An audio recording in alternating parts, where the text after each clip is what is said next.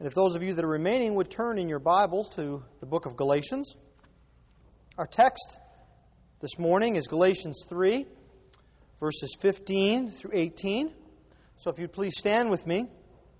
Hear now the word of the Lord, this word that is living and powerful, this word that is true and sufficient. Galatians chapter 3, beginning at verse 15. To give a human example, brothers, even with a man made covenant, no one annuls it or adds to it once it has been ratified. Now, the promises were made to Abraham and to his offspring. It does not say, and to offsprings, referring to many, but referring to one, and to your offspring, who is Christ. This is what I mean. The law, which came 430 years afterward, does not annul a covenant previously ratified by God, so as to make the promise void. For if the inheritance comes by the law, it no longer comes by promise. But God gave it to Abraham by a promise. Thus far, the reading of God's Word. Praise be to Him for His Word. Please be seated. Have you ever had the experience of explaining something to someone in a way in which you thought was perfectly clear? And the response you got was some sort of a blank stare. I give that anyone anytime anyone tries to explain something related to math or science to me. I just I find that often I do that with other people. I, I speak and I'm thinking this is incredibly obvious, and it's just they don't get it. It happens with our children, it happens with our spouses, it happens at work. And so, what do we do when we're greeted with, I'm not sure they're getting it? We say, well, you know, it's like this. And we give what? An example or an illustration. Examples and illustrations are so important, it's one of the main things that's discussed in preaching classes in seminary. One of my professors, who's one of the finest preachers I've ever had the blessing to hear, Dr. Derek Thomas, speaks of illustrations as windows that let in light to the room of the sermon. And you may notice that I try on occasion to give illustrations. Sometimes I try so hard that even it comes back to disappoint me the next week when I give a rousing illustration related to something, say, like football. And then I'm disappointed the next week. But I hope that that illustration will help you to remember what's going on in that text. And you see, Paul's no different because Paul was a preacher. And so, what Paul has done here is he is drilling home the central tenet of the faith justification by faith alone. And he has given an argument from experience. He says, You know, Galatians, did you have the Spirit by the law or by faith? Think about your lives. And then he says, Well, let's look at the Scriptures. Let me quote about eight or nine to you and show that they prove justification by faith.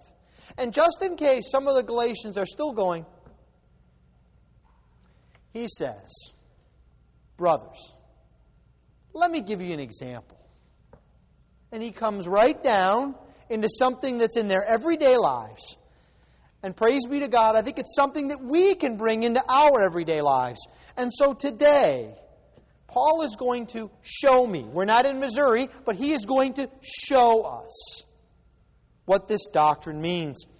And we're going to look at the promise of God. We're going to see, Lord willing, that the promise of God is unchangeable. It is fixed. It cannot move or change. And because of this, we see the promise of God is secure, it is safe. And this promise is not just unchangeable and secure, but it is the primary thing in our lives. The promise is primary. It is the primary way that we relate to God. And this is because the promise of God is gracious. The promise of God shows us the grace of God. And so let us take a look here at this promise through this word picture, this illustration that Paul gives. First, we see that the promise is unchangeable. We've noted that Paul is transitioning here to an illustration. Paul has been making the same point over and over again. If it seems to you as if you're hearing a variation on the same sermon week after week, there's a sense in which that's true. Paul's really drilling home this point to us, isn't, isn't he? It's not of works, it's of grace. It's not of law, it's of faith. It's not of us, it's of God. Over and over again. It's because it's not only the central truth we need to know, it's a truth we tend to wander from. And so he makes this same point over and over again. As we've said, first in chapter 3, in the first nine verses, he makes it from experience to the Galatians. And then, secondly, he uses the Bible in verses 10 through 14. And now, here, he gives an illustration. And what is this illustration that he gives? He says, Let me give you a human example, brothers. And I think that's a good translation. You know, let me give you something from everyday life, I think the NIV says. This is basically what he's doing. He says, Let me explain to you what it looks like. He says, Even with a man made covenant, no one annuls it or adds to it once it has been ratified. He says, Let me tell you about basically a will. The word here for covenant is also the word that was used in the ancient word for a will. You know, I, Fred Greco, hereby being of sound mind and body, do hereby bequeath all of my worldly goods to the party of the first part, the second. You know the drill. You have to use words like bequeath and testifieth in a will, right? And then what do you do? You stamp it and you lock it up and you put it in some safe place. This is something we, we know about. It's something that those of us that have newly gotten married or are thinking about getting married will think about doing about the same time that we have our first child, right? That's when we start to think, ooh, we've got someone to take care of. It's something that everyone does in a general fashion. So it's something that's common to society. It was common in Jewish society, common in Greek society, common in Roman society. There are all sorts of laws involved with it. There's a whole branch of law called probate law and trust and estate law. It employs thousands of lawyers. This is something that's common and everyday. And what do we know about a will? Well, a will is unconditional and it is declarative. I cannot say, you know what? I think I'll inherit 10% of Bill Gates' stock. You know what I really would like? I would really like the game ball from the 1973 Rose Bowl. No. The one who possesses what will be inherited makes a declaration. This is what he will give as an inheritance. So, this is a wonderful picture of the way the Lord relates to us. You see, when we want to understand something, we need to explain it in terms that are roughly similar, and that's what Paul does here. And what Paul does with this illustration is he argues from the lesser to the greater. Those of you that are involved with rhetoric or speech, there's actually a, a, Latin phrase that goes along with this. It's a common rhetorical technique. You know, Paul basically says, listen, if this principle applies when a guy sits down and writes a will, how could it not apply to God? If when a man writes a will and it's set in stone and it can't be changed, how could God change his will and testament for us? You see what he's doing here? He's coming right at the Judaizers. He's saying, you know what you're implying? You're implying that a man's word is more stable than God's. You know, we know about wills that can't be changed. And you're saying that God's inheritance and testimony can be changed. You're making God less than a man. That would get the Galatians' attentions. And he says, This is what this will is like. He says, There are no additions to this. He says, even with a man made covenant, no one annuls it or adds to it once it has been ratified. He says, this is something that has been ratified. Now, let me give you an illustration about the illustration. Something we all know the parable of the prodigal son. Do you remember what happens in that parable? The son comes to his father, and what does he say? Father, give me my inheritance when? Now. I want it right now. And what does the father do? He draws up his inheritance. He takes half. He's got two sons. This is easy math. Even I can do it. He says, I've got two sons. I'll cut it in half. Here's your half. He's done this, he's ratified it. Again, there's a Jewish law term for this. And that's something of what's going on here. It has been ratified, it has been set in place, it cannot be changed. The inheritance is fixed. Now you might say, well, okay, that's a Jewish custom, but it seems to me, I wrote my will, and you hear all the time about people writing a will, and then they don't like someone that's in their will. So what do they do? They change it. They put an addition. There's even a nice legal term for that a codicil. What's going on here? Why can't God change His will? You know that the will doesn't change, even Hebrews tells us, till the death of the testator. Well, it's interesting that this covenant, this bequeathment, this inheritance that God gives to Abraham is sealed by a bond in blood. Death is prefigured here in this inheritance. If you have your Bibles with you, I invite you to turn with me to Genesis 15. Some of you may have heard me use this example before. It's a, it's a wonderful text to help us understand what's going on here. Beginning at verse 12. Abraham in verse 12, as the sun was going down, a deep sleep fell on him, and behold, dreadful and great darkness fell upon him. Then the Lord said to Abraham, Know for certain that your offspring will be sojourners in a land that is not theirs, and will be servants there. And they will be afflicted for four hundred years. But I will bring down judgment on the nation they serve, and afterward they shall come out with great possessions. As for yourself, you shall go to your fathers in peace. You shall be buried in good old age. Verse 17 When the sun had gone down and it was dark, behold, a smoking firepot and flaming torch passed between these pieces. That is, the pieces of the sacrifices.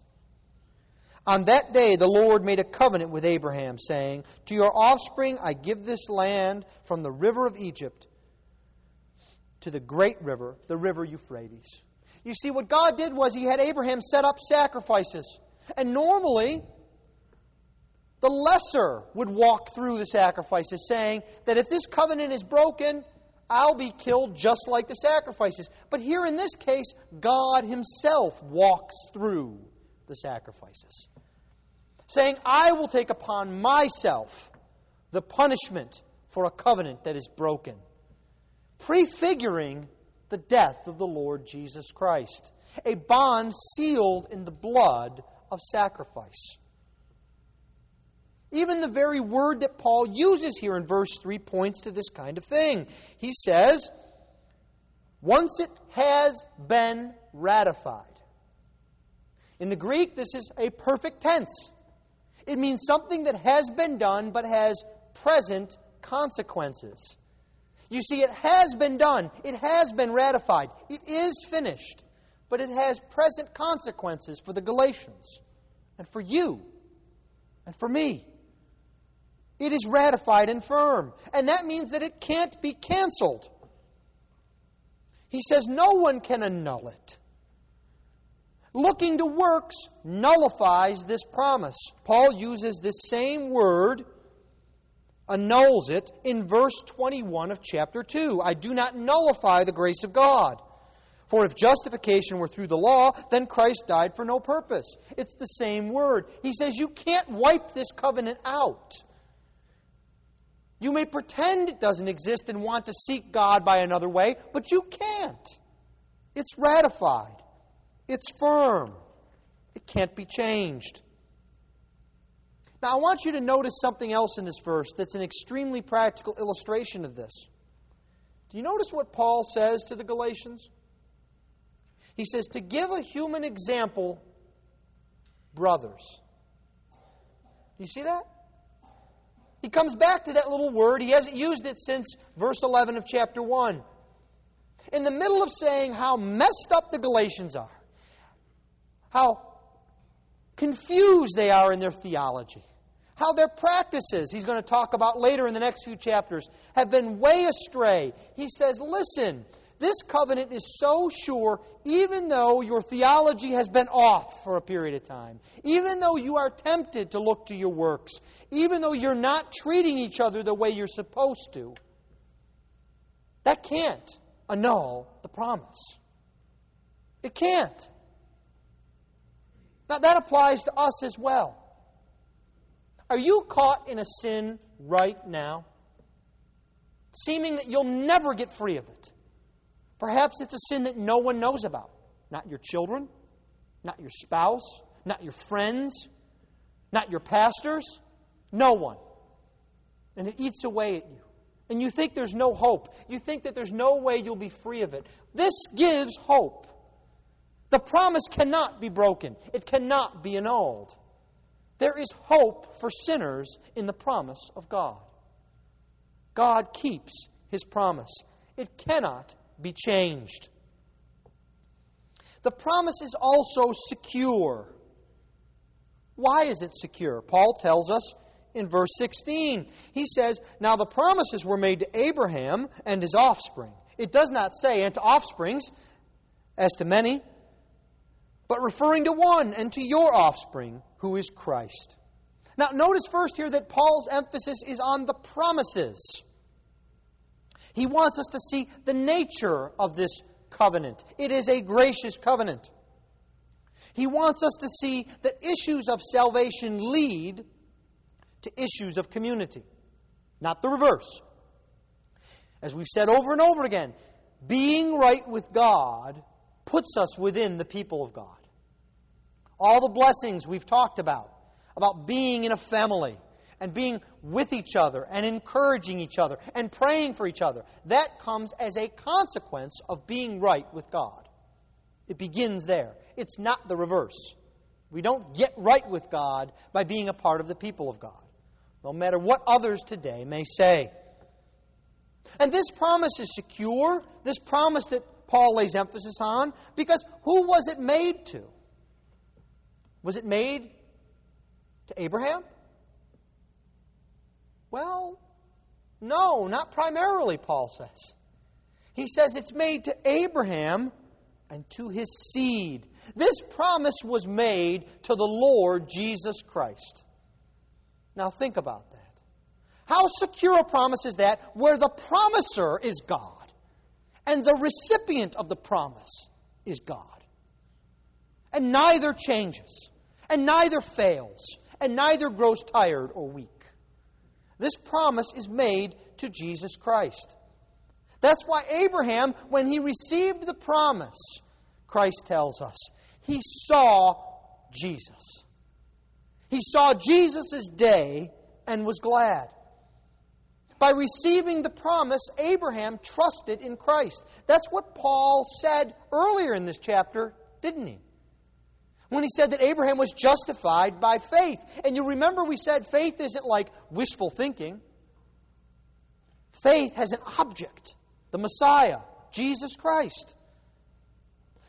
If we would have a secure promise, we must look to Jesus Christ.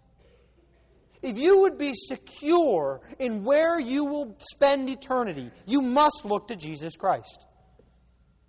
If you would obtain the blessings of a godly marriage, you must look to Jesus Christ. If you would raise your children to walk after God's ways, you must look to Jesus Christ and the promise. There is no other place that the promise is secure. You see, this promise is secure to us because it is given to Christ and because Christ then brings it to us. And you notice that Paul gives us a wonderful Bible lesson here. Do you see what he does? He hinges a great part of his argument on a single word in the Old Testament. He says, You know, it wasn't seeds, plural. It was seed. Look it up, he might say to the Judaizers. Get out your Torah. It says seed.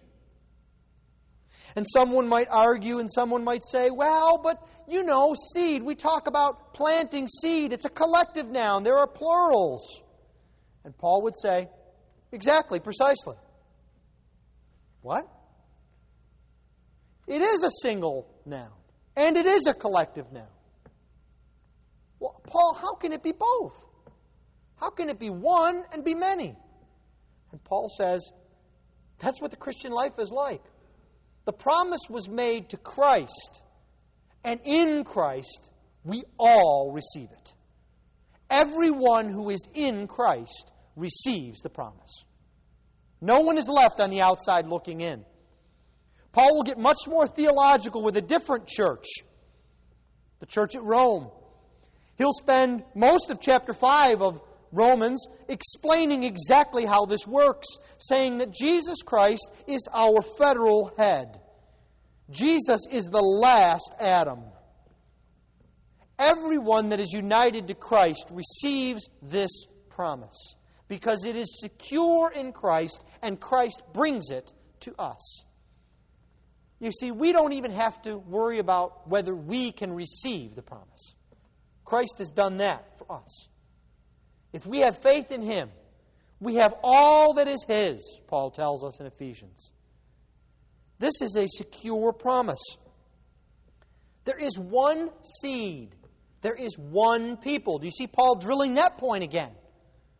Everyone, Jew, Greek, Galatian, Ephesian, Roman, Spaniard, Italian, Irish, Chinese, Thai, Filipino, they're all part of one people of God. They are all children of Abraham. There is only one seed, there is only one recipient of the promise. We receive this when we belong to Him. And Paul might say, picking up on his point from the beginning of this chapter, that's why faith is so important. You only get what Jesus gets, you don't get anything else. There's no other place to get anything. Right? We might say you don't get money by going somewhere other than a bank. You go to a bank because that's where they keep money. If you want the promise, you go to Jesus because that's where the promise is found. That's where it is secure. Well, the promise is unchangeable. This promise is secure, but it is also primary.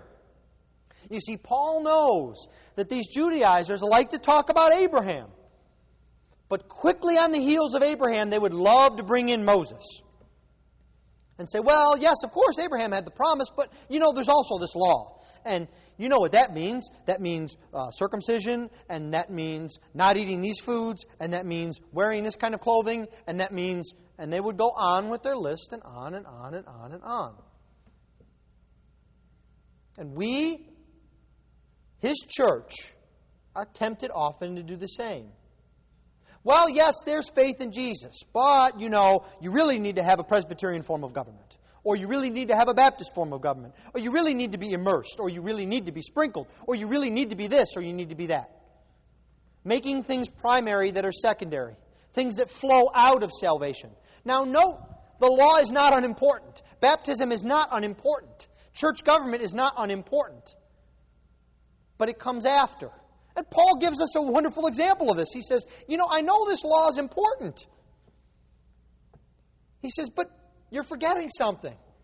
It came 430 years later. You had the promise, and then it wasn't like a week later, it was 400 plus years later that the law came. It's a witness to the primacy of grace. Paul might say this to the Judaizers You know, if the law was necessary for salvation, um, that means it came too late for Abraham. And he's out of luck. Even circumcision came after his justification, didn't it? We talked about that at the beginning of this chapter.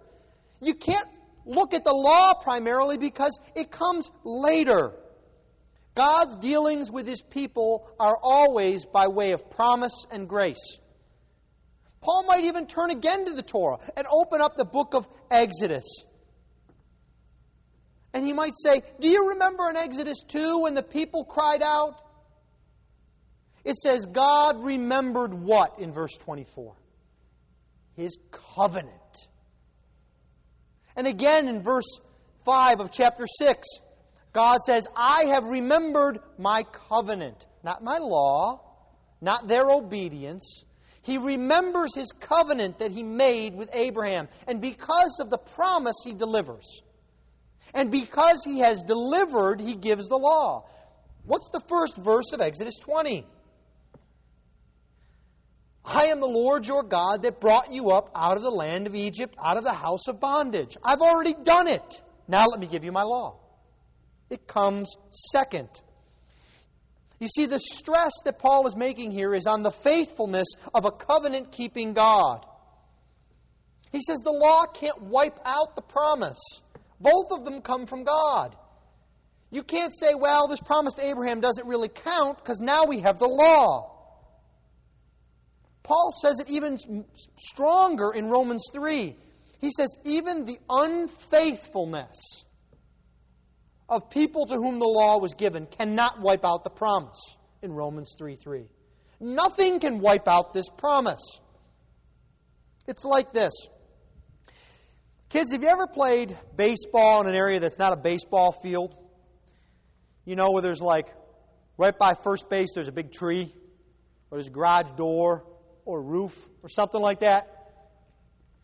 And somebody hits it and it goes up in the tree and falls down. Then what do you say?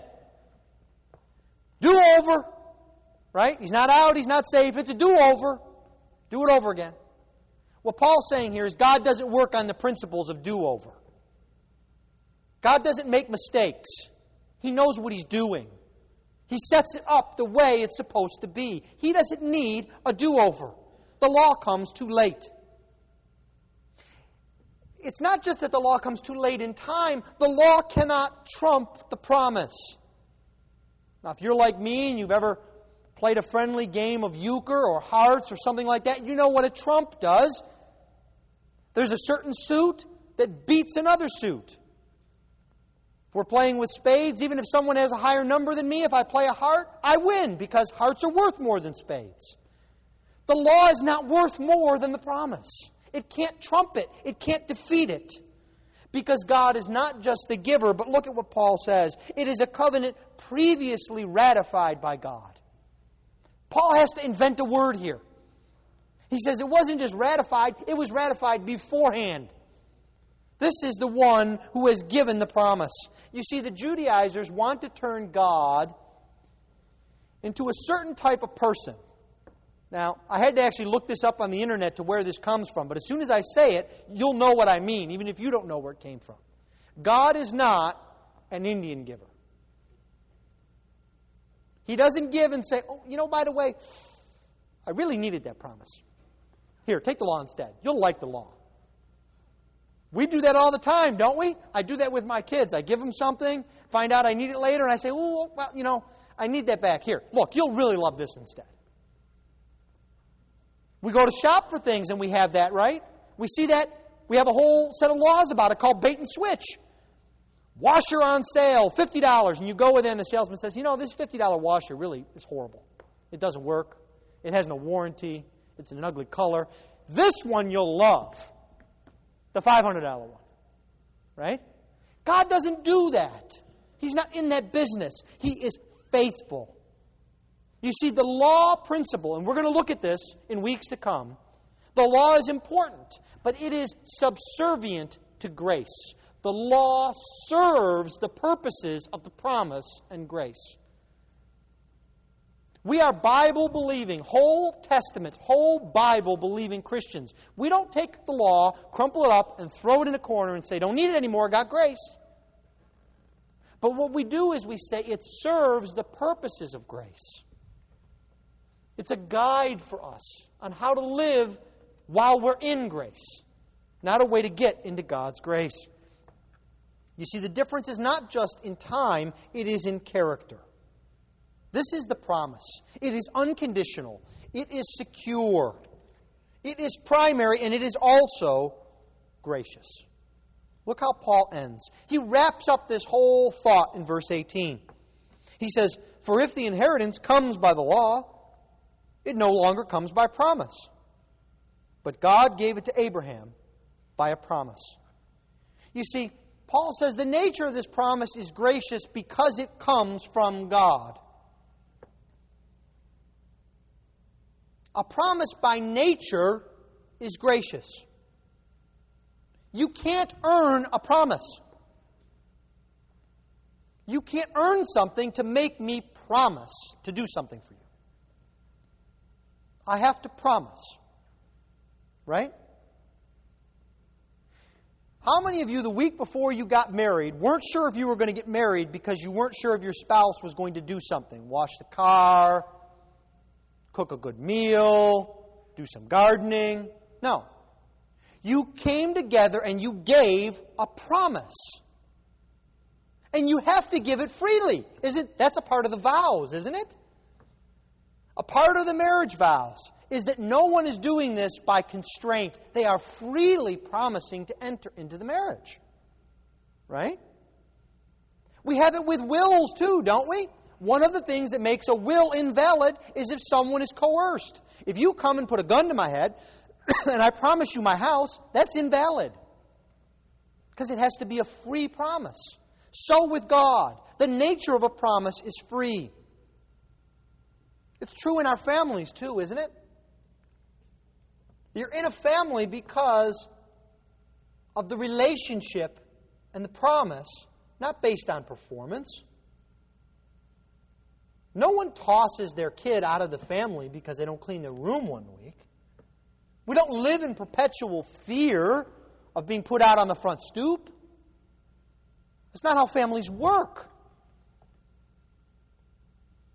Paul illustrates this by using a very powerful word. It's a little bit hidden by most translations. he says, It no longer comes by promise, but God gave it to Abraham by a promise. That word give is not the ordinary word for give. It's a perfectly good Greek word that Paul could have used for give. Paul uses the word that means graciously give, freely give. I'll give you an illustration that will help you to remember it. In Romans chapter 8, in verse 32, as soon as I begin the verse, many of you will be able to finish it.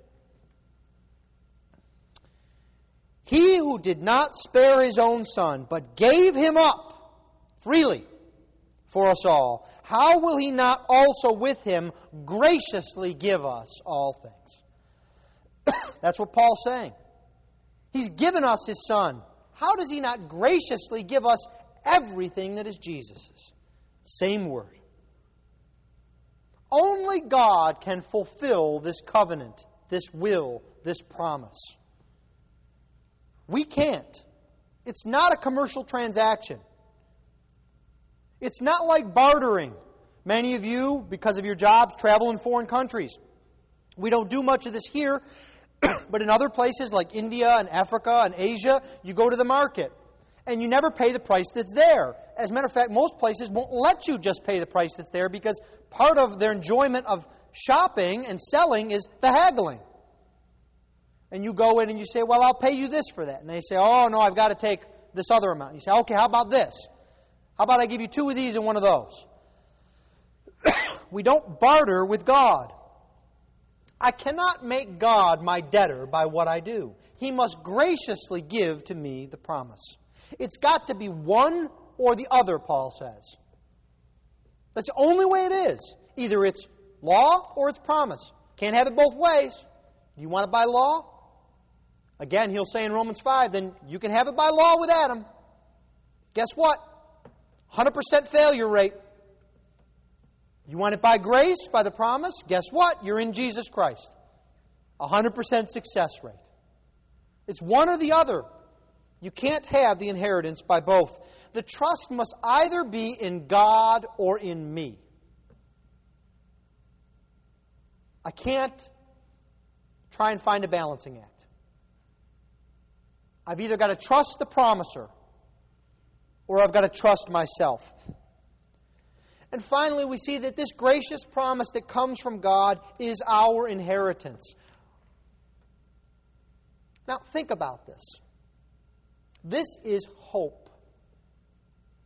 Paul says that the blessing comes, the inheritance comes by the promise, not by law. It's as if he's saying to the Galatians, you know, if you want the promise by law, you're in a lot of trouble. I've already told you no one can keep the law. And you know there's something else too. The law didn't come to you, it came to the Jews. You were on the outside looking in. Peter puts it very starkly in his letter. He says, You who were once not a people are now the people of God. He says, If you want it by law, there's no hope. But look, it's by the promise. What hope there is then. And not just the Galatians. That's hope for you and for me. Not just because I think practically all of us, or nearly all of us, grew up in non Jewish households. That means there's hope that it comes by promise, and when I mess up, I have hope in the promise. It's not game over. Right? I experienced that this Saturday. John got to see it yesterday. You've all done it too. You're watching a, your favorite team, and there comes a point where you say, you know what? This game is over. I said it. Daniel actually thought the game was over because I was so final about it. We do that at times. We give up on our marriages. We say, you know what? Game over. We give up on our children. But you see, the promise says the game is not over. Jesus Christ brings hope because of the promise. This inheritance reminds us that the game is not over. Because we said it before. Do you remember where else we see an inheritance? It's with the prodigal son. If ever there was anyone who thought the game was over and there was no hope, it was the prodigal son. He's hoping to go home and to be treated worse than the servants of his father, and he would rejoice in it. And his father picks up his robes and runs, a picture that is inconceivable in the ancient world. Inconceivable. It would be something like if you were walking up toward the White House and the president took off his suit coat and ran to meet you and hugged you. You would be shocked by it. That's the hope of the gospel. When all hope seems lost, that is the hope of the gospel. It's so sure that Paul plays this theme again and again of inheritance, of our eternal reward as an inheritance we have that is secure. He uses it in Ephesians, he uses it in Galatians here, he uses it in Colossians. It's used in Hebrews. Peter uses it at the beginning of his letter to describe something that is incorruptible, undefiled, unchangeable, unlosable. That is our inheritance. That is your inheritance in Christ by faith. This is the promise. It is permanent. It cannot change. It cannot be lost because it is secure. It cannot be earned because it is gracious. And it is the primary thing that we must look to in our lives the promise of God. We must look to the promisor for there is where our inheritance is found. Let us pray. Heavenly Father, we thank you for your word. We thank you for this promise that even though it was given thousands of years before our day to Abraham, we can draw comfort from it. We ask, O oh Lord, that you would bless us this day and help us to see your goodness to us in this promise. In Jesus' name, amen.